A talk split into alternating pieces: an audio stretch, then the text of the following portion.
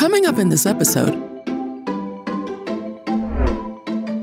And I felt, I was like, man, like if I'm training the same way as this other guy or this team or this person, how can I possibly be better?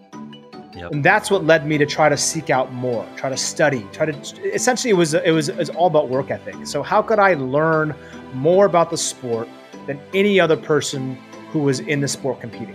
How can I train harder than anyone else? How can I handle more training volume? How can I understand recovery? And those small incremental improvements trickled down all the way to mindset. I didn't just want to win. I wanted to I wanted to do something that was extraordinary in the sport. And I wanted to surpass my own potentials of what was possible.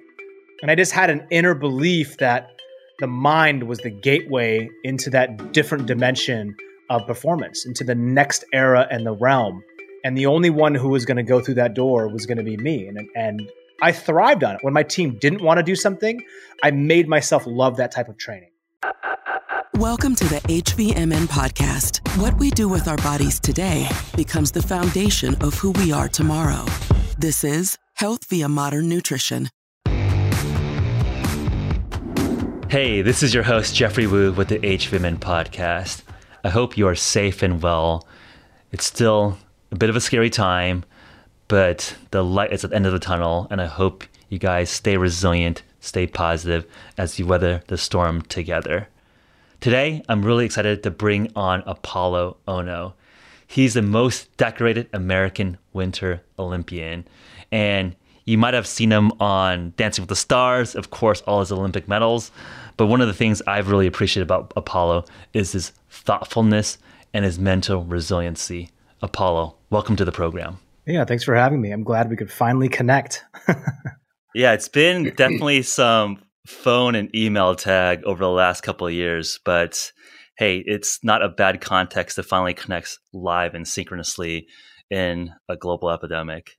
How are you holding up? I, am holding up well. So we, you know, we've been in lockdown since March 7th. Uh, we feel very grateful for the fact that you know, kind of we have what we need here, and trying to be as you know productive and present as possible on a daily basis. That seems to be the two strengths that I'm using as anchors on a daily basis is um, to do those two things. But overall, I, you know, I I I found my routine, I found my groove, and it's really been um, an interesting process. Both, you know, I think psychologically, um, physiologically, in terms of not having access to the same type of equipment that we normally do to kind of move our bodies and such, but adapting and pivoting and reinventing new ways and paradigms in which we can stay healthy and still have that level of fulfillment that we normally have with outside, you know, interaction and contact. So it's been a really interesting um, time and and and really just uh, uh, very grateful to have what we need. Yeah, one of the most interesting things that I've picked up through your previous interviews and podcasts is your thoughtfulness around that mental resiliency, that mental game. Obviously, in high level sport, as well as now you know you have a number of interests in business and want to zoom back into that mental resilience especially in this time now where i would say a lot of folks have their routines disrupted while on the physiological virology side very scary on the infection of the virus itself but we already start seeing tolls on the mental side with depression anxiety folks losing their jobs uh, people getting that post traumatic stress syndrome from some of the frontline workers who are, are seeing folks getting carted off. Get your general thoughts in that mental transition. Um, whether your background in sport and you know top level competition has application or translation into a strong mental state for surviving, thriving, you know, figuring out a new normal uh, today. Well, look, I think number one, I think all of us have the ability uh, to create resiliency and to reinvent and to pivot and adapt to this really new, unprecedented in our lifetime situation. Um, I think athletes are more accustomed to adapting to really any type of environment that doesn't lend itself to produce, you know, the normally sought after results. So my entire career was based around mindset. And when I retired, you know, a decade ago, uh, I started to recognize and dove very deep into just how powerful our minds are, how I can learn to really just adapt to any environment and situation and transition out of kind of one sole identity of being this Olympic athlete into exploring other facets of my personality, etc. So the, the the the transition was was challenging for me as it was for many people. I think in the first couple of weeks that I thought that this was going to be locked down, I was you know I'm a very kind of eternally motivated and optimistic person. And so I had I had this list of things that I knew that I was going to accomplish and that I had to do. Uh, and then in two weeks, I recognized pretty quickly that it was it took a, it took time and it took a toll on me mentally to really find that groove and rhythm that we we normally have when we have interactions with other human beings on a daily basis outside of the Zoom and and and you know digital space. I, I noticed that I really craved that, so it took some time for me to adapt mentally um, and I do think, um, you know, Olympic athletes, particularly, and, and, athletes in general, have this unique ability to adapt to these environments. But it's something that very interesting that, that came up the other day was, you know, a friend of mine does, and he represents a lot of Olympic and, and Paralympic athletes. and, you know, a lot of these athletes were training just until recently as if the Olympic Games were going to be underway in July. Right. You know, as you know, you've got four to eight years of your life to prepare for this one moment. And so you're trying to time your peak physiologically, you know, mentally. All these things are coming for a two week period of time in which you have to be your absolute best. And so they were training with this unknown factor of will the games be delayed? Will they be canceled? Are they going to go through as planned? How do I do that? And and finally, when the IOC released that and said we are going to actually delay these Olympic Games till 2021, I think a lot of athletes had a sigh of relief. And then some, those particularly who are older, and this is maybe their third or fourth or even fifth Olympic Games, it's really challenging, right? Because they don't know if they have another year left in their legs, so to speak, right? Everything they've given is this last run, this last go. And so that mental shock was really, really challenging for a lot of people. And I can relate to that because, you know, it's like someone taking away, like if you're in the greatest shape of your life and you're about to go and compete, then all of a sudden someone says, oh, wait, you got to wait another year. Um, there's a lot of kind of external factors you cannot control. And so that mind, that monkey mind starts to have these internal conversations that uh, are, are really interesting. And I, I, had them even though I wasn't competing. Um, but overall, I think the resiliency and the adaptation components associated with being in that flow state, developing um, this this chameleon esque mentality towards challenges, it has to be an attribute and a strength. But the beauty is, I think all human beings have that. We just have to train it consistently. Hundred percent. I think for folks who are puzzled that hey, you get a year delay, it's not that big of a deal. I think f- folks fail to realize that when you're competing entry at that level, that's almost heartbreaking because that's another extra year of sacrificing essentially 120% of your life dedicated to a singular craft. and uh, yeah. Just having a lot of friends who've competed at that level. I mean, this is waking up at ridiculous points in the morning, training two, maybe three times a day, managing weight, managing your relationships. So you can maybe peak for that July 2020 in that summer. But if that's pushed out to 2021, uh, yeah, the reality of your physicality, right? People don't have infinite time as a top tier athlete. Um, and it was also social relationship tools. It's not easy uh, being the best in the world in anything.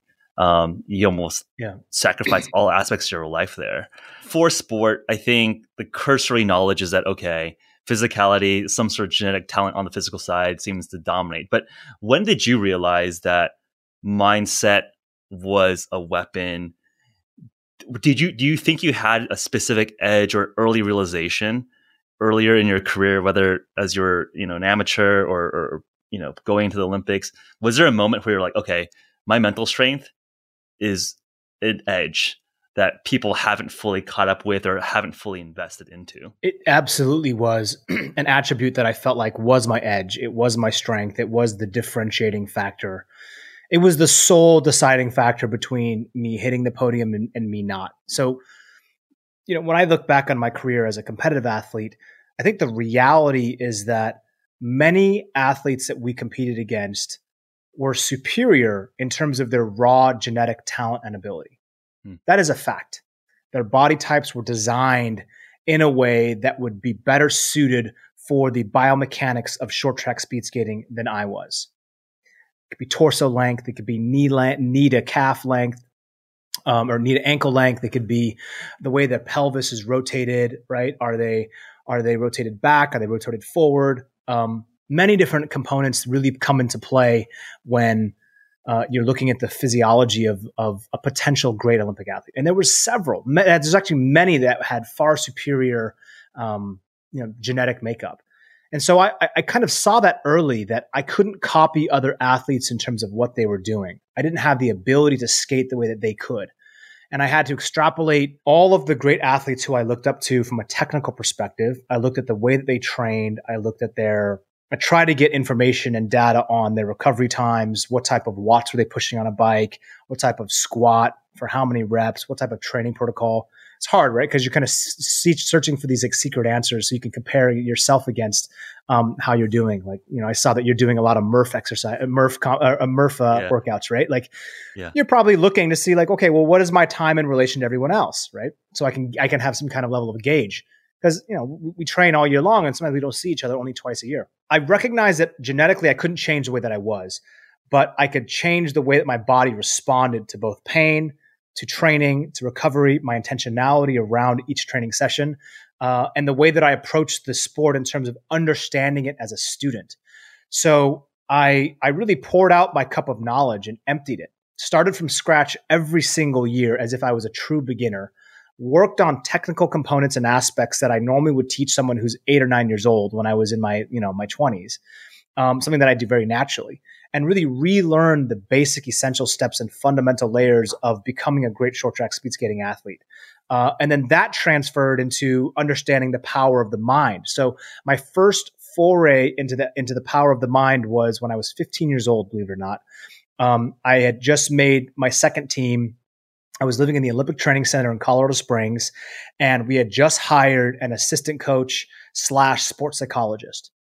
So people say, well, why do you have a sports psychologist? What is the purpose of that? Uh, so traditionally, a sports psychologist is brought in to help athletes maximize the potential that they have within their performance. Meaning, how do we look at the way that you approach training, pain, recovery, uh, dedication, focus, concentration, your visualization, what type of mindfulness or meditative practices are you doing? So this is 1990, 1998. This guy was brought in. He was a young student who was studying at the Colorado College. And I remember this distinctly and because he had said to the team, I'm going to help you guys create the best version of yourself using the power of the mind. Something along those lines. Hmm. And all of us were like, "Oh, what, the hell is?" Yeah, was that cheesy as a fifteen-year-old, or were you like, wow, just, we just, I was like, "This, who is this guy who has never stepped foot on the ice, who has never been an athlete in my in, in my view, uh, trying to give me advice. Like, where are his credentials? He doesn't. He's not a psychologist yet. How could he possibly speak about these things? Right. Slowly, he broke me down, and eventually, I said, "Okay, let me see what this is all about." And it was really like an inner desire to just explore the unknown of the possibilities. Right. I just wanted to go outside the room, and part of it was because my entire team totally shunned this guy. They completely said, hey, we want nothing to do with this. This is complete trash, garbage. This is foo foo. This is pseudoscience. There's nothing behind this. You know, I, I just, I'm mentally strong and therefore that's what it is. And I didn't understand the texture and layers of this onion until, until much later. So finally, I remember, you know, his name was Dave. Uh, and so David, I remember sitting on the dorm room floors and he's walking me through these mindfulness, meditation, and visualization exercises I started to implement them throughout my training. I noticed almost instantaneous feedback of how wild my mind was and how difficult it was to concentrate on one sole thing.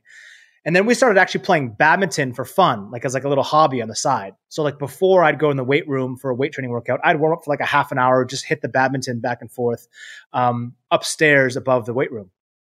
And Dave, who played tennis, would take me along these exercises. And you know i would like i would mess up on a serve or i would hit you know hit the uh, you know the shuttle into the net. And he would make these little comments like what was going through your mind in that moment? And it started to really piss me off. And i was like what who, like who? I was like what's going through my mind? That i'm going to throw this racket at you. That's what's going through my mind. dave and then he then he started explaining to me the reasons why he wanted me to have a better conversation because he I started to understand that I was having patterns. So when I started to lose, I would not lose one or two points. I'd lose four or five in a row. And it's usually the same mistake. And he was showcasing to me, he said, look, we can minimize the type of damage that you're doing to yourself. I can't, I can't control the outside competitors of what they're doing and how they're training, but I can control how you respond to the variabilities of what your sport gives you and what life gives you. And that was my first entrance into the power of the mind. I started using that consistently. Won my first junior world championships, went to my first World Cup, won my first gold, first bronze, then gold. Uh, and then it was that was the, the defining factor. And then I started to incorporate that on a daily, um, ritualistic component where I would do it pre workout, during workout, post workout, during massage, before I went to sleep. Um, and it became a, a very strong routine and habit. And it was, which it's, it's baffling to me how many athletes in the world today do not still incorporate this. I mean, this is, I don't know how you know, compounded over time. This is 10% plus. It, it, the performance aspects are astronomical. And if you're doing everything else right in your life, you're eating right, you are tuned in and dialed in in terms of your equipment, your training is off the charts, if this is the, the, the different, if the game within the game is where the real medals are won and lost, why are you neglecting it? It's not going to come naturally to everyone. So sharpen this tool because it's the one that's going to make the difference between crossing the finish line first or crossing the finish line fourth and not receiving a medal and then having to go back for another four years or eight years of your life and dedicate for that sole 40 seconds in which you're competing for. Uh, and, and, and I was blessed to get that early. Yeah. So, what was the difference between you at 15 and all the other kids at that camp? I mean, it sounded like was there a, that single moment playing badminton, playing tennis, where it clicked for you? I mean, clearly you had grasped that and understood it and started mastering it much, much earlier than, or, or implemented much better than some of your other teammates that had the same exposure to Dave. What was the difference there? I think that I, I I had always wanted to go beyond what the team was giving us in terms of resources and access. And to give you an example, what that means. So, as a part of the national team, the head coach, the program director, and the assistant coach, they create the training program for the whole year. And they break that whole year training program and they create a timing mechanism, how to peak and how to have these peaks and valleys along your training right? Um, so I saw that the coach would develop this training protocol for the entire team, and the athletes were doing whatever was on that sheet. They would do it, and they would do it very well. And I felt I was like, man, like if I'm training the same way as this other guy or this team or this person, how can I possibly be better? Yep. And that's what led me to try to seek out more, try to study, try to essentially it was it was it was all about work ethic. So how could I learn more about the sport than any other person who was in the sport competing?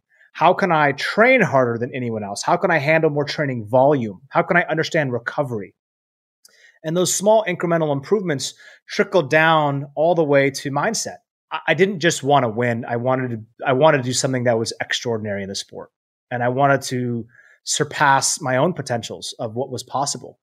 And I just had an inner belief that the mind was the gateway into that different dimension of performance, into the next era and the realm. And the only one who was going to go through that door was going to be me. And, and I thrived on it. When my team didn't want to do something, I made myself love that type of training. When the team didn't want to sit and be mindful of the time and, and have a still mind, it made me want to do it more. So I just I was competitive, right? And I saw it as these are all going to be small deposits in the bank. So eventually, when I get to the Olympic Games, I can make that big withdrawal. Whether I win or lose may not be my uh, be within my control, but at least I'll be able to have a conversation with my, myself in the mirror and say, you know what, I gave everything I had, uh, and I really believe I kind of left no stones unturned in this process. And that to me is real strength. That's real strength as you move forward, and um, you know you arrive at whatever test that you're facing. Yeah, that's a really cool axiomatic principle, almost leaning into what people aren't doing, right? You're not just looking at what people are doing. It's almost being instinctively looking at the gaps and then being attracted and drawn to it. And I want to pull in a, a community question actually that kind of segues or relates to this topic here. For Michael asks, how did parental upbringing play into this? And Mm-hmm. does that inform your future children how you would might want to raise them i mean i think you you've seen the best athletes in the world always have interesting stories of how they're raised, how that culture was was almost installed or cultivated over time. Yeah. How much was that parental role model or coaching role models? Um, and how does that inform you as a coach, mentor, executive, parent, future parent? Um, how does that teach you on sort of the flip side as uh, someone that has has a bit of mastery in, in, in, in teaching that to the world and sharing that to the world? I was raised in a single parent household by my father, who uh, is a Japanese immigrant. He came to the United States when he was about 17 years old. my father didn't have any money. You know, it was kind of the, the traditional immigrant story where he you know, he left Japan uh, at an early age and came here, arrived, and tried to survive in an era which was really challenging. Didn't speak any English, didn't have any money, didn't know what to do, didn't have any skill sets that he had, and he just did it through perseverance and hard work and, and work ethic. My father, at a very young age, implemented into me two things. One was you can truly become anyone that you want to be if you dedicate yourself. And so I believe that right? I just, I, if you get told that enough times when you're a child, it starts to become a part of your identity. And he was very adamant about that, both in terms of academic, in terms of learning, in terms of, in terms of sport. And when I would lose or when I would not get a result that would be, you know, on, on top of the podium, my father would say the following. He would say, did a great job. That's amazing. How do you think you could have done better? So he always had these questions that he would ask me that would that would that would force me to ask myself the same question. And so I think that there's this underlying philosophical belief that we can always continue for growth. And it's not like my dad was was making a statement, "Oh, you got second, that's not good enough. You got to get first. He was never never like that. He actually was very happy regardless of the performance that I gave as long as I was able to look him in the eye and say, I gave my best, my real best, not only during, but before and the preparation leading up to that. And this was a very early age. Okay.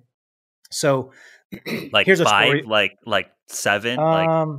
man, this probably started at the age of nine. Okay.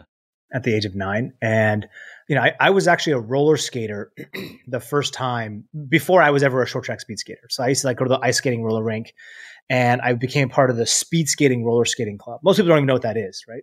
but basically, it's you know it's kind of like short track speed skating, but it's inside of a roller rink. Yep. And I, you know, I'm from Seattle, so in Seattle, an issue that we have is it always rains, so we can't skate outside for these outdoor competitions. I can't train. I was probably about 12 or 13 years old. My father would drive um, at around 3:30 in the morning. He'd wake me up, and he would drive to these empty school and church parking lots he would leave the lights on in the car, uh, uh, uh, the headlights in the car, and he would make me there wear this miner's light on my helmet. You know, the ones that kind of go like a little strap.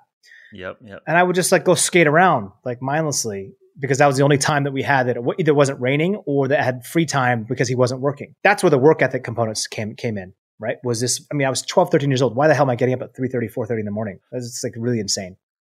And then one day I told my father, I don't want to do this. Like, who the hell wants to wake up that? I mean, now I, I, wake up pretty early, but back then, I mean, I'm a pretty young kid, right? Why the hell am I waking up so early to practice? Like, no one else, like, who else is doing this?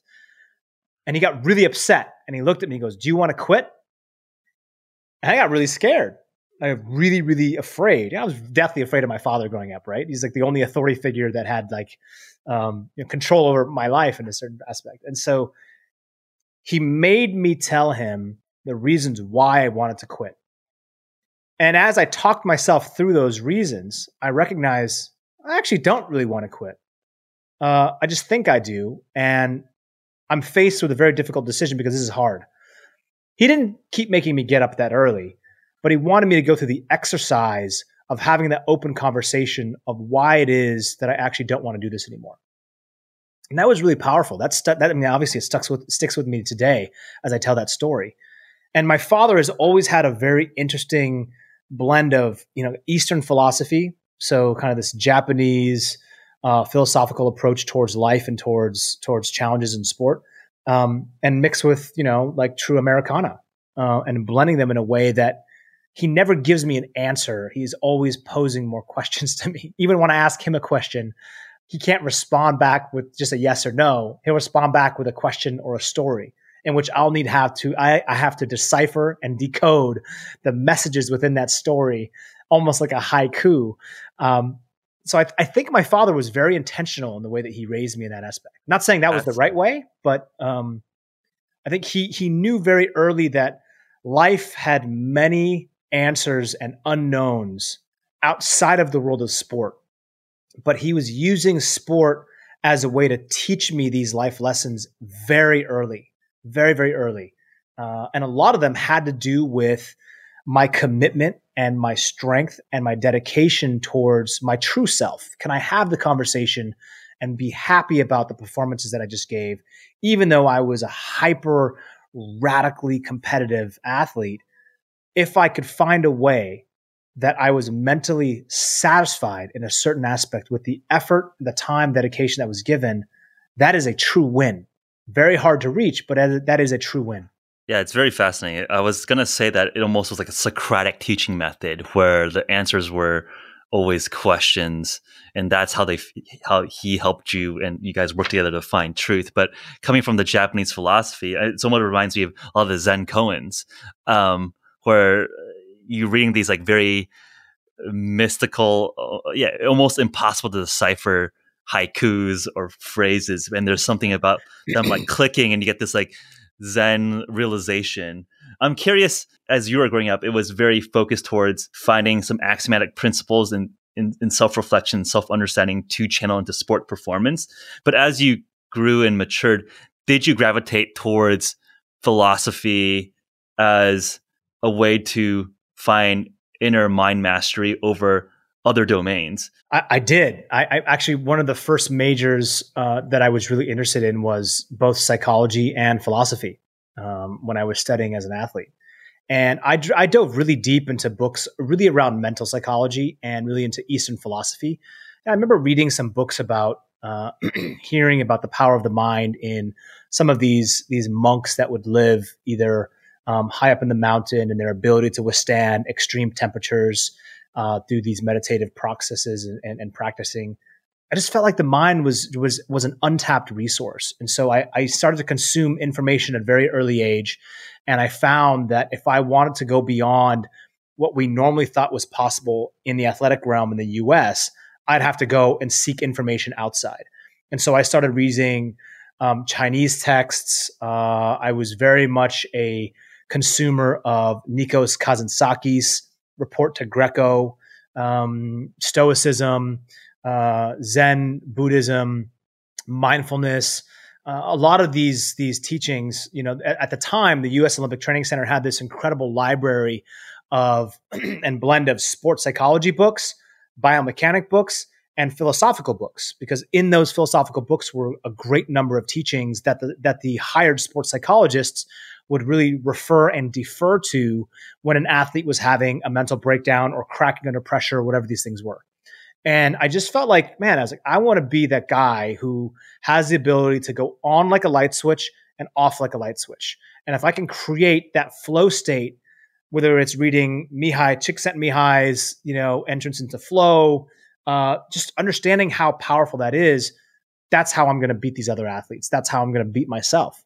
Uh, so I became really fascinated very early. I think at the age of 17 is when I really started to dive deeper into those texts.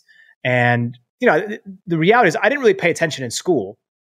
I mean, we, we, as a prerequisite, you have to study to be part of the Olympic Training Center and and maintain a certain GPA. But I'm just being completely transparent. Like I, I couldn't wait to get out of class just so I can get back to training or get back to the reading stuff that I really cared about. And those things, like those ancient texts, which is really interesting, right? Like how does Stoicism play into a modern world? You've got a 2,000 plus year old these these teachings that are in, so incredibly powerful and relevant today. I just think that these philosophers and these thinkers of our of our lifetimes they're timeless and their teachings are timeless and it doesn't matter what technologies have advanced in our world today we are still human beings and we're still responding in our 2 million plus year old brains in the same way to challenges and problems and arguments and situations and wins and failures in the same way as we were back then. We haven't evolved that much.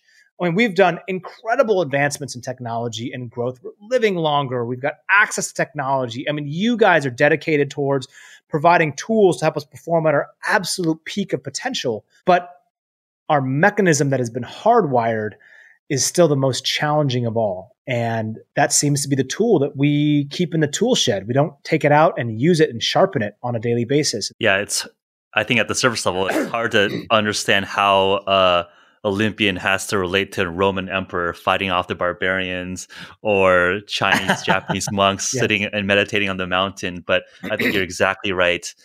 The monkey brain of ours has not evolved that much in a thousand, two thousand years. I mean, that's long, kind of a long time for years, but it's not that many generations, right? That's right 10, 20 generations at the most. And evolution does not move that quickly. I mean, it yeah. sounds like yeah. he almost had won the Olympic medals in your mind before you actually even went to the Olympics. I mean, did you have this state of this confidence, this almost swagger? Like, when did you know you were the best? Did it really have to be like on the podium in 2002 and in, in, the, uh, in, the, in the Olympic Games, or did you have that swagger before you even, you know? Just to kind of recap what you just said. So it's funny because if you look at a short track speed skater, this like obscure sport that's very small in the U.S uh, you know, it's it's heavily focused on in the Asian countries, but and in Canada. Essentially, we're wearing spandex, right? Racing around a circle, and I'm trying to equate my journey with the warrior mentality of that of a wrestler or an MMA fighter or a yeah. boxer reading Sun Tzu's The Art of War, reading old military books because I wanted to be that warrior, right? I, I, sought that. I felt like that's the type of tenacity and strength and resilience I needed to be the best in the sport. I knew in my head I had a chance to be the best in 1998, and it was a competition in Hungary. This was the post. This was post 1998 uh, Nagano Olympic Games. So this is the season of 98, 99. And I had raced against several athletes who I had been looking up to and studying religiously day in and day out. If I wasn't training, I was watching videotape. I was watching these athletes and I was studying them. And I had beaten three of the guys who I had looked up to at that time in my career. And it was at that moment I said, I can do this more often. I can win consistently. Four years before the Olympic Games. And you talk about you know, did I win the game inside my head before I ever stepped foot on the Olympic start line? I mean, I, I, I replayed thousands of races mentally and visually, crossing the line first, finishing and winning gold. Uh, now, when I when I got to the games, none of those races went as planned, but I absolutely believe that I manifested that reality many times over. I ju- I believed wholeheartedly, not that I would win I believe that I had the greatest chance to win out of anyone else. And I was going to try to capture that gold if I could. And it was my shot on this day. Didn't matter how tired, didn't matter if I was sick, didn't matter if I was having a bad day, doesn't matter that NBC has a camera in my face right now. And it doesn't matter if I wasn't peaked on that day. It was my time and my chance. And I had done this a thousand times over in my head. Uh, I mean, I, I could close my eyes, look down, and I could see my skate laces. That's how powerful my visualization was. I could feel it. I actually could sweat during visualization because uh, I, I, could raise my heart rate. And so I just, it was a tool, man, like anything else. It was a tool that I, I used time and time again. And, and not only to visually see myself winning, but also try to visually uh, prepare for what could happen during a race. You know, not only for what I would want to have happen, because there's so many aspects of the sport that I cannot control, so, you know, how many different types of strategies and scenarios can I play? Kind of like a chess player, I'm assuming, right? The chess player is always trying to have these simulations in their brain um, time and time again. And so I, I, th- I, thought it was very interesting. You know, there's a story that I heard about a very, very famous chess player and uh, Bobby Fischer. yep. And it's called The Long Con. I don't know if you've heard this story, uh, Jeff, but the story goes that, you know, at a very early age, you know, he had developed a style. Right? Many chess players have these styles of where their first several moves, one, two, three moves, are always the same. And at the time, it was Bobby Fischer versus the you know the Russians. So Bobby, for ten years straight, I think maybe it was more, but for ten years minimum, he had done the same opening move every single time, every single game, except for one time when he went to the world championship, he actually secretly had been practicing his real opening move. So every Russian who has his whole team behind him had been studying this guy in and out. My friend Adam Robinson told me this story. who, who, who, who knew Bobby Fischer. And Bobby, first opening move, does something completely out of the ordinary. And the Russians were like, what the hell is this? he never did. He hasn't done this in 10, in 10, 15 years. Yeah.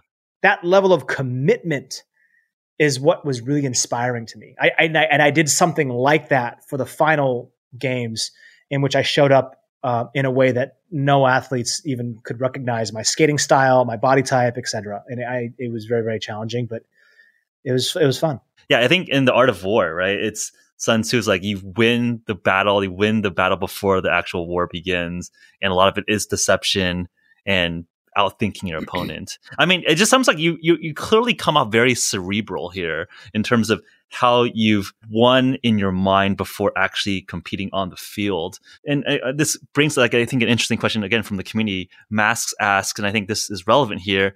Did you have a fear? I mean, it sounds like you've thought through how you're going to win, but I would also think that with someone that's cerebral, it's like you almost get the mirror of it. What did you fear? Was, was there some paranoia of oh, yeah. going through all the things that could go wrong, and how did you overcome the, the like the mirror side of the positivity that you're visualizing?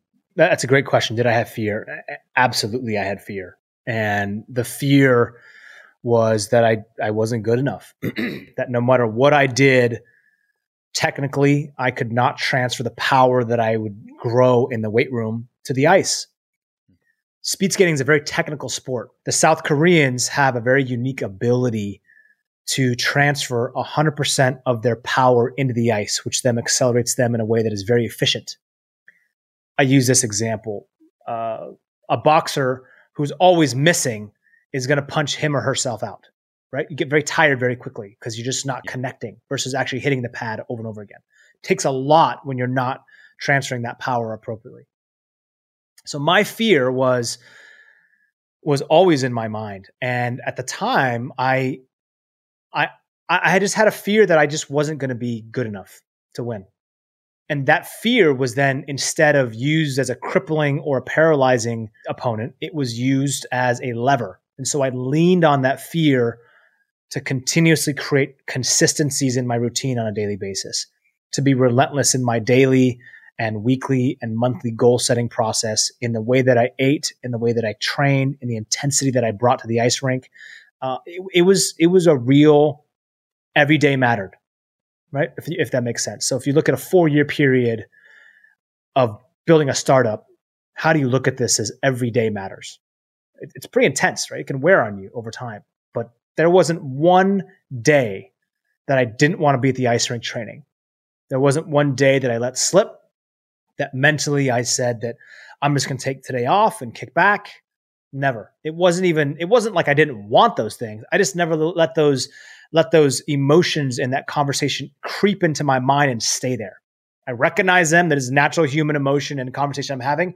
And I got rid of it right away and I have a task and a mission at hand.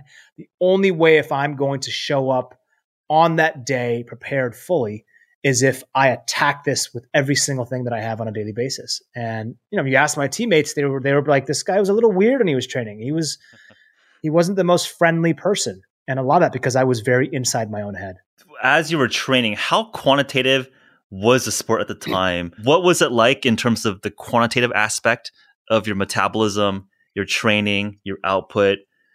Did that evolve as the sport evolved, as, as the science evolved?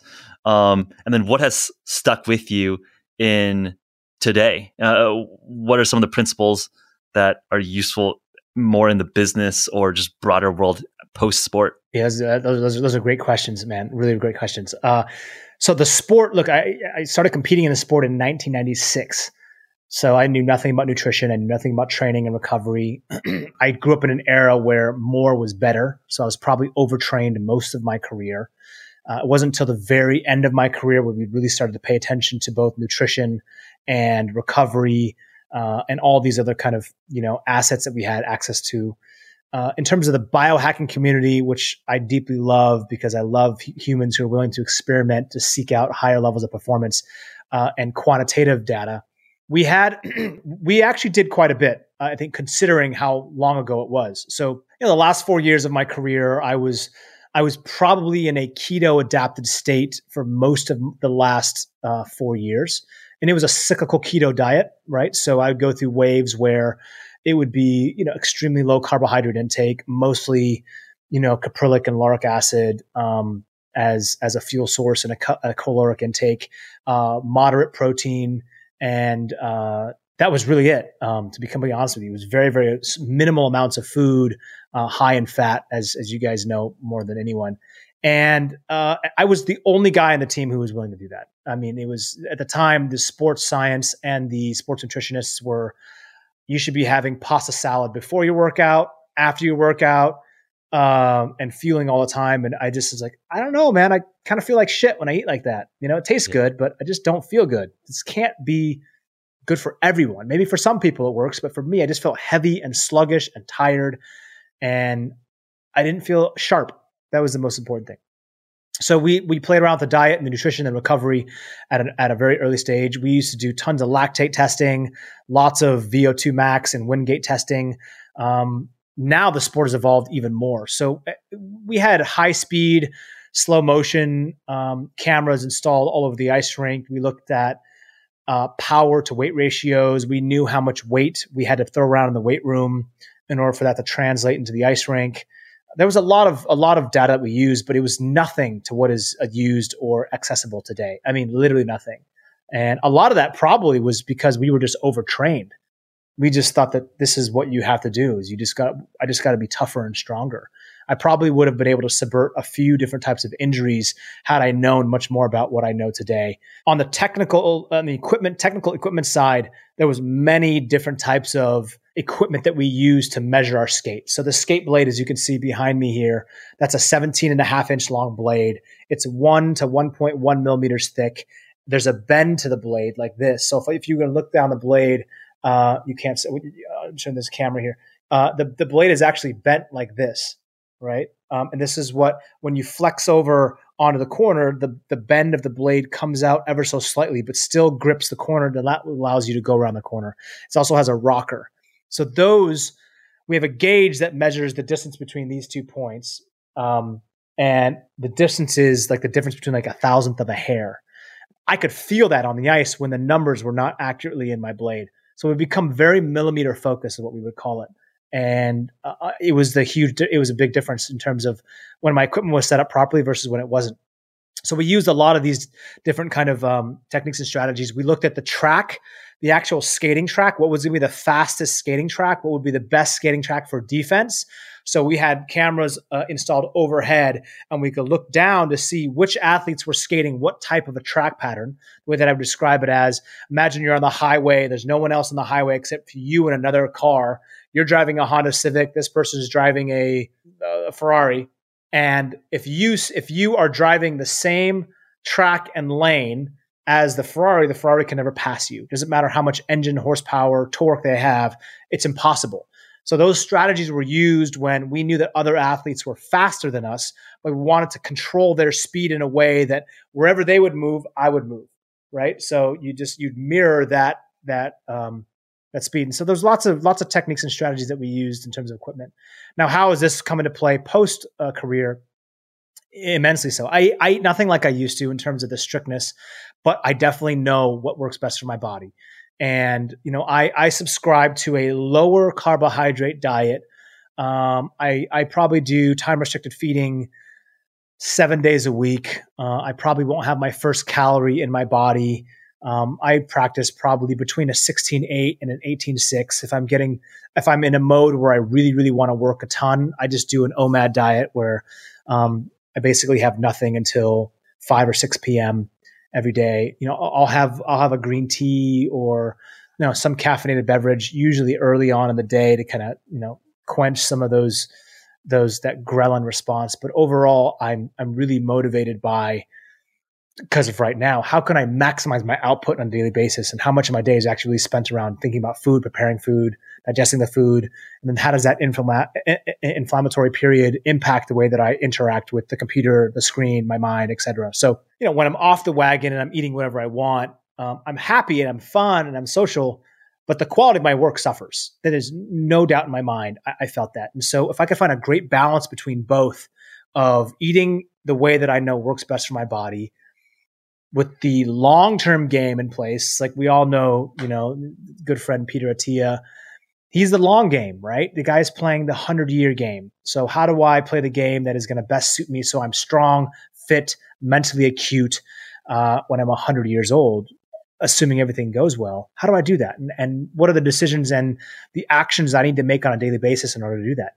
Now, it's challenging, right? Because we live in an environment where we're so socially connected to each other. And so, Oh, look, I when I retired from from sport, Jeff, there was a period of time when I partied, right? I, I'd been living like a monk for my entire 15 year career, and now I wanted to let loose. And I recognized pretty early how badly my body does not respond to alcohol and ethanol in general. I just I just don't I don't do well with it. That's that's me as a person. So, you know, going back and forth, doing business in Asia, you know, that culture is still very vibrant. And, you know, whether you're drinking shots of Moutai, whether you're in South Korea having soju, whether you're in Japan having sake, uh, I just I notice it's either red light or it's green light. There's no in between. There's no, oh, I'll have one or two no, this is a real comp. This is this. These are this guy's Olympics. He's gonna see if he can outlast you. And I just want no part of that because I can't recover in the same way, and it's not it's not going to be best in my interests to produce my best work in that state. So post career diet is a huge part of how I feel emotionally, cognitively, how I perform on a daily basis, how I wake up. Am I groggy? Am I tired? Am I going to sleep too late? Am I pounding too much caffeine later on in the day that it's starting to impact my sleep? Now I get in this negative spiral where I'm completely dependent, but do but in a way that um, I'm again it's it's suffering in terms of creativity and output. So very thoughtful, and I think you know our, our mutual friend Peter Attia talks about like winning the centenarian Olympics. So I, I'm sure mm. that as you were going through your career, there was at some point that you were going to be playing the next game. Mm-hmm. And I'm curious, when did you have that plan? Okay, what is the next game? Um, did you was was there a transition plan that you implemented before your last Olympic Games, or was it all in, crush the last Olympics, then figure it out? Did you have that transition period? And then today in your you know 2020 what is the game that you're playing now? I mean, it sounds like you have too much energy and thoughtfulness to not do anything. It sounds like obviously we, can, we, we need to talk a little bit about the dance experience, uh, some of the business experience. But yeah, uh, what is the game that you're playing now? What is objective function? What are you optimizing for now? Yeah. So y- your first question was the transitory period. Uh, was I prepared? Cognitively, I knew th- that the 2010 games was going to be my last. And I hit the ground running as hard as I could when I did retire. So I wasn't ready. There was no plan B. I knew that I wanted to learn. I knew that I wanted to understand business. I knew that I wanted to interact with different people and technologies and companies all over the world. I spent a lot of time in Asia uh, and I just did the full immersion. But I, during sport, I was jumping out of the plane with no parachute. I mean, I was looking at the target. nothing else mattered in my life. And that was it. It was all or nothing. I wouldn't recommend that to every athlete. Uh, I think there's a better path. I think you could still be all in, but it doesn't have to be nothing. I think you still have something in which you can explore and prepare for because that transition period is very violent for every Olympic athlete. Doesn't matter if you won gold or if you didn't make the team. Your sole identity is tied to this one thing that has nurtured you it has taught you, it's given everything that you've ever had. It's showed you how strong you could be or how weak you are at times. And it's given you a roadmap for life that instantaneously can give you feedback. And when you snap your fingers, and I call it the great divorce, when that happens, no one is ready for it. Some more than others, but no one is ready for that great divorce. And that person who you, which is sport, who you've dedicated everything to, looks you in the eye and says, no matter what you do, you can't come back to me.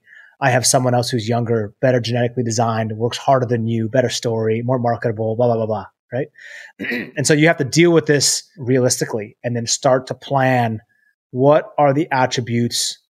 What is my real hammer? What is my strength that I have that I feel is a unique attribute to me? How do I start to go look for some nails and then not only look at life as hammer nails, but be open enough to be willing to fail, take risks, to learn, understand that life is a long game. It's highly unpredictable and be around people who can help you thrive, survive, grow, and push you in a way that will help you stretch uh, to get into that growth mindset. you know that you can do it for sport. It's a matter of transferring those skills into something that maybe not so physical. And I, you know, I, I recognize that pretty early uh, as an athlete, but I didn't prepare for it in any way. And so the first four years of my retirement uh, was spent exploring and seeing what I could do. And it was beautiful. It was an amazing experience. And I, you know, I, what drives and motivates me today? What am I focused on in 2020? Purely mission driven. Uh, you hear the passion in my voice when I talk about how much I love mindset and how neglected I think it is. We know that the mental health awareness is skyrocketing in this country and abroad. We know the type of impact that this pandemic is having on our society. We know the impact that social is having on our society and expectations, etc. How can I help impact lives? And so I've been writing a book based on reinvention, adaptation, and high performance uh, how we can learn better, how we can pivot better, how we can adapt better, regardless of the circumstance, wins and failures you've had in your life. And I'm really just mission driven in helping people unlock the potentials of their mind, whether it's an organization, whether it's a team that I'm consulting with, whether it is a, a company that I'm coming in and we're doing strat, uh, strategy workshops around how we can create better empathy, gratitude, routines, uh, work ethic, grit, resilience you know, I've got this five golden principles, which I religiously follow on a daily basis. We've got gratitude. We've got giving both yourself permission and others to help in terms of giving others um, what they need in terms of advice, knowledge, experience, etc. We've got grit. We've got uh, gearing up your expectations, and we've got getting into action. So, 2020 and beyond is spent. How do I be more productive on a daily basis? How do I reach many more millions of people? Uh, whether they're organizations, companies, to help them thrive, to help them become more resilient, and to unlock their true potential. That's what gets me up every morning excited is to help guide people to finding out their inner superhero. Awesome. Yeah. So it's like scaling out Apolo Ohno through books, through business, through all different yeah. channels that you're tapping into, which is, I think ultimately that, that that's like a very rare experience that they're able to deliver. And I think we can all get a little bit of inspiration, if not guidance and practice to adapt some of the things that you've figured out. Changing it up a little bit, uh, I want to bring another audience question. Slow Lettuce wants to hear about your dance experience. So, dance, it's hard to quantify progress in some aspects. But mm. given you know the, the way you talk about knowing the millimeter distance of your blade on the ice, sounds like you have a very attuned proprioception or this notion of knowing how your body moves without necessarily needing to see it. Yeah, tell us about that experience. I mean, maybe uh, you know, yeah. being a champion of Dancing with the Stars is maybe your most biggest award. I mean, beyond just Olympics, uh, how was that experience like, and and how that translate in terms of peak performance in a very quantitative setting, right? Like you hit oh, the time, you win, versus like an art it's definitely an art and look dancing with stars is a tv show. At the end of the day it's a reality tv show that i decided to go on and learned a lot about the industry itself but dance is different right? Because it's art and science. So there's a method to the madness in terms of how your dance instructor is teaching you. There's stylistic cues there's counting in your head there's the repetition there's the practice there's a pressure of trying to perfect two to three dances per week. Uh, when you only have four to five days to perfect those dances, so sometimes you got to lose a, you have to learn a full two and a half to three minute long dance in one day. Whoa. I look back on that and I'm like, man, I, I wish I, you know, I wish I prepared in in a little bit of a different way for those things. Uh, I was still in the mindset that this is really all about hard work and work ethic. That's how I did it. Was you know when I was in the show. So the the experience was amazing. I think what people don't recognize is you have a microphone tethered to you, tethered to your partner. There's a camera crew of two people who are filming this 12 hours a day, Monday, Tuesday, Wednesday, Thursday, Friday, Saturday, Sunday for 10 weeks straight, approximately. So there's no escaping. You you eventually just have to figure out how you can perform your best. And it was interesting. Uh, we would watch tape. We would watch, you know, the dance and um, it was a lot of it was just just pure repetition. You just don't have time to think about anything else. But the experience itself was very powerful. Very powerful. I had no idea that many people loved the show of dancing. And it really, you know, I would tell a story that after the Dancing with the Stars, I would go through the I would go through the airport. People would stop me, not because of speed skating, but because of the show. And I was the dancing guy versus an Olympic athlete, which is funny, right? Another identity. Yeah. One of the things that I thought was interesting and you've discussed in the past was this evolution of body composition. Um, obviously, I, I think one of the interesting anecdotes was purposefully atrophying your upper body to maximize your weight to power ratio. Um, curious to learn a little bit of that process, that thinking, that type of biohacking or human performance, if you want to, if you want to put it in that lens, taking it to the business context or this scalability of your mindset of your of your impact. What is the body composition that you're looking to optimize for now? when it's a little bit more on like doubling down on the cerebral side, right? Like you're competing right, with your ideas now versus uh, your your weight to power ratio. That's that's great. Yes. Yeah, so in, in from 2006 until 2010, that became a very heavy focus in the sport of short track speed skating. That the athletes who were very light but had high power to weight ratio were were performing the best. So anyone from 2002 who was kind of still lingering on the sport, we were, we were a little bit more bulky. We were guys were still doing bench press and push ups and pull downs and pull ups. That went out the window, and so it moved and morphed into this psychology of how do I atrophy my up my upper body in a way that I don't want to be carrying around that excess upper body mass in a way that would detract away from the corners because we pull 2.5 to 2.7 G forces every corner on one leg. So if I take off three pounds, five pounds of upper body mass that I don't need, uh, that's a lot of weight when you go through every yep. corner every time. And so there became a real focus on lifting no weights without straps or lifting no weights with our upper body period or not even carrying bags. So you know, how do I truly embody the life of a T Rex if that was going to exist as a human? It was, and it was painful because I went through a very catabolic phase in which I was just eating my own muscle time and time again because we we cut calories so severe and extreme, but crank the volume of training up. And you know, there's nothing like going to sleep starving every single day and waking up starving for months on end and seeing your performance deteriorate in lieu of your body just simply not getting what it needs to grow and create hypertrophy, etc. So all the training went from no more hypertrophy training in the weight room, and all of the training went to pure neuromuscular recruitment. So how do I adapt my body to become stronger, more explosive, and uh, create higher levels of pain threshold and lactate threshold? without gaining size? How do I get smaller? And that came from a form of neuromuscular recruitment, which is a combination, which we use a combination of time under tension mixed with ballistic explosive movements when the time was necessary. So first we fatigue the muscle, then we do something that is explosive, that is sports specific to activate this recruitment mechanism that exists inside the muscle that really I, th- I, I believe is instigated to help protect the muscle and the body from injury.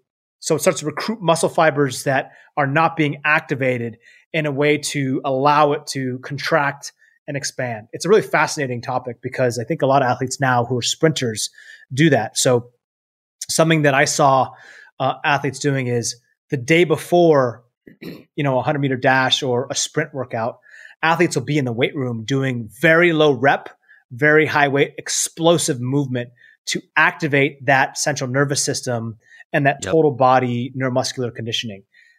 I've always felt it, right? There's some days I'd wake up the next day and I'm like, man, I feel really strong today or really powerful or really explosive, but I couldn't replicate it. I didn't know the reasons why.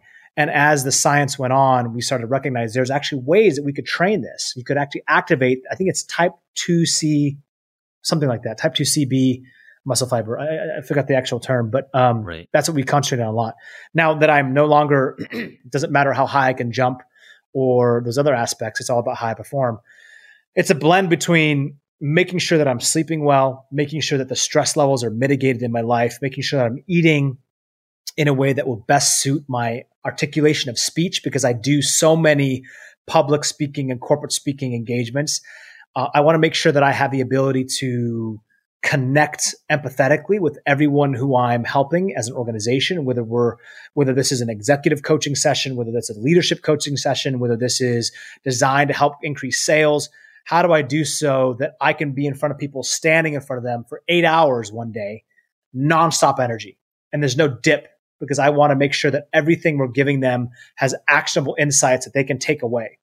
Uh, so I want to show up every single day as if it's the first time. So if someone came up to me and asked for an autograph, I want to sign that first person's autograph as if someone who came in a thousandth, that thousandth person who came in that same day says, I want an autograph. I want the same level of inflection energy, the first guy to the last guy, right? How do you do that? Because that last person is not going to remember that they were the thousandth person in line.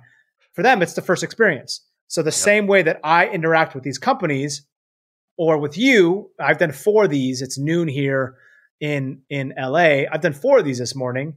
And my aim and my intention is to give you the same level of commitment and energy as it was as the previous three that this morning, as the next four that I'm going to do after this today.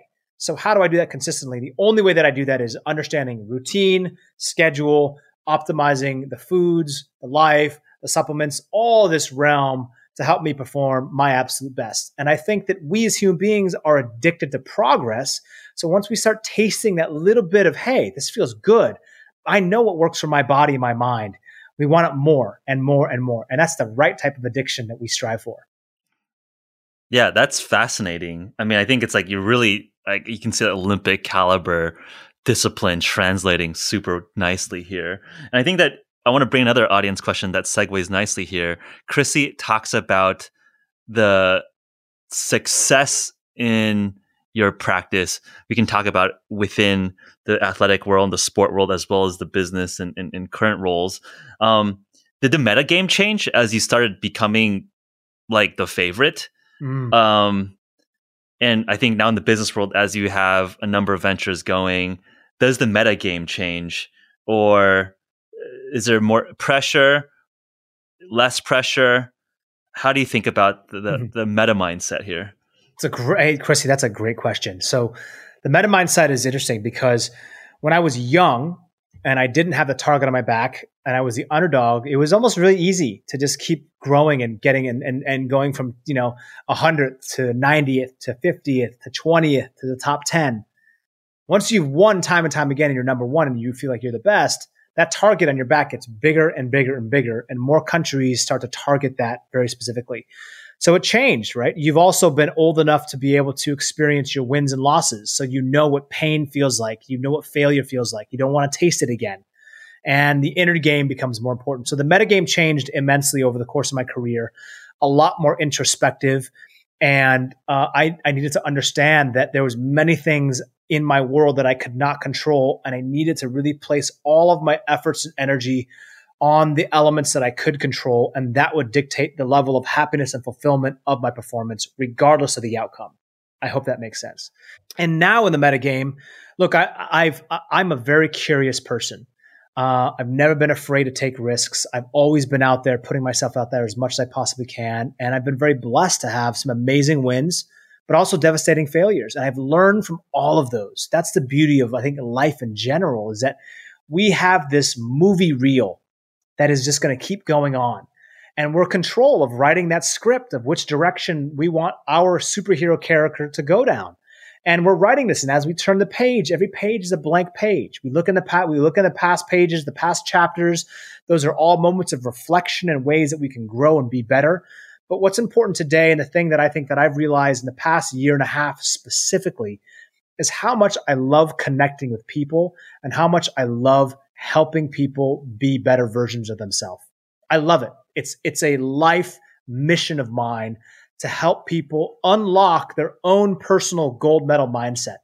And if I could help them uh, create fractional improvements of performance to where they are happier at home, more fulfilled and engaged at work.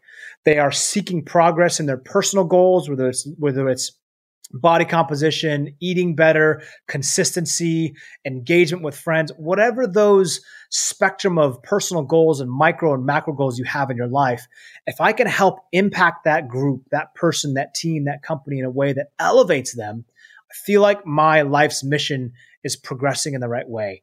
And so the meta, the meta uh, mind today is is revolved around much bigger and a longer game that has less to do with me and more to do with how can I create and curate um, systems and frameworks and ideas and programs, both live streaming digitally, in person on stage during a conference or an event, during a private session with an executive or their team, or creating digital programs that we can take people through to help them recognize the true potential of their mind and get them from moving from being a passenger in this life of a speeding train and into the actual driver's seat, grabbing a hold of that wheel, understanding that we don't have control over all outcomes or the things that are flying through us on this life train, but instead we have control over how we react, how we respond, and what we decide to do next in terms of getting into action. That's my life mission today, and that's what drives me more than anything. 100%. I can't think of a better way to end this conversation. I mean, I think just the notion around uh, this specific time where we do have a little bit of time to reflect and then be proactive. Mm. How do folks plug in and learn from you? I know you're on social. Where, where do people dive in and, and, and get with the program? Yeah, I'm, I look. I spend a lot of time. Um, I'm on LinkedIn. I'm on Twitter. I'm on Instagram. I'm on Facebook. Um, at Apolo Ohno across all those mediums. Uh, look, I, I think I, right now I'm you know I'm develop. We're redeveloping the website to really focus and hone in on some of these aspects. I feel like the world is hungry for collective insight and knowledge and growth, personal growth particularly.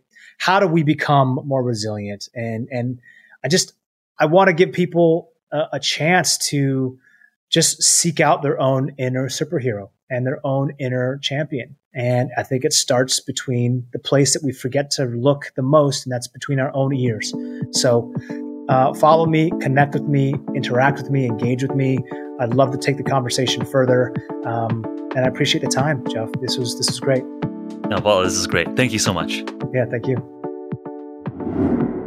Thank you so much for listening to this week's episode of the HVMN podcast. If you're interested to learn more about HVMN and our offerings, visit hvmn.com/pod. Please remember to subscribe, and if you're watching this on YouTube, please give this video a like, and remember to hit that bell to get notified whenever we post. We also have a dedicated Discord server, which you can join by first taking a short survey, and then I'll personally send you an invite to join the community there. The link to that survey will be in the description, along with any other relevant links. And we'll see you all next week.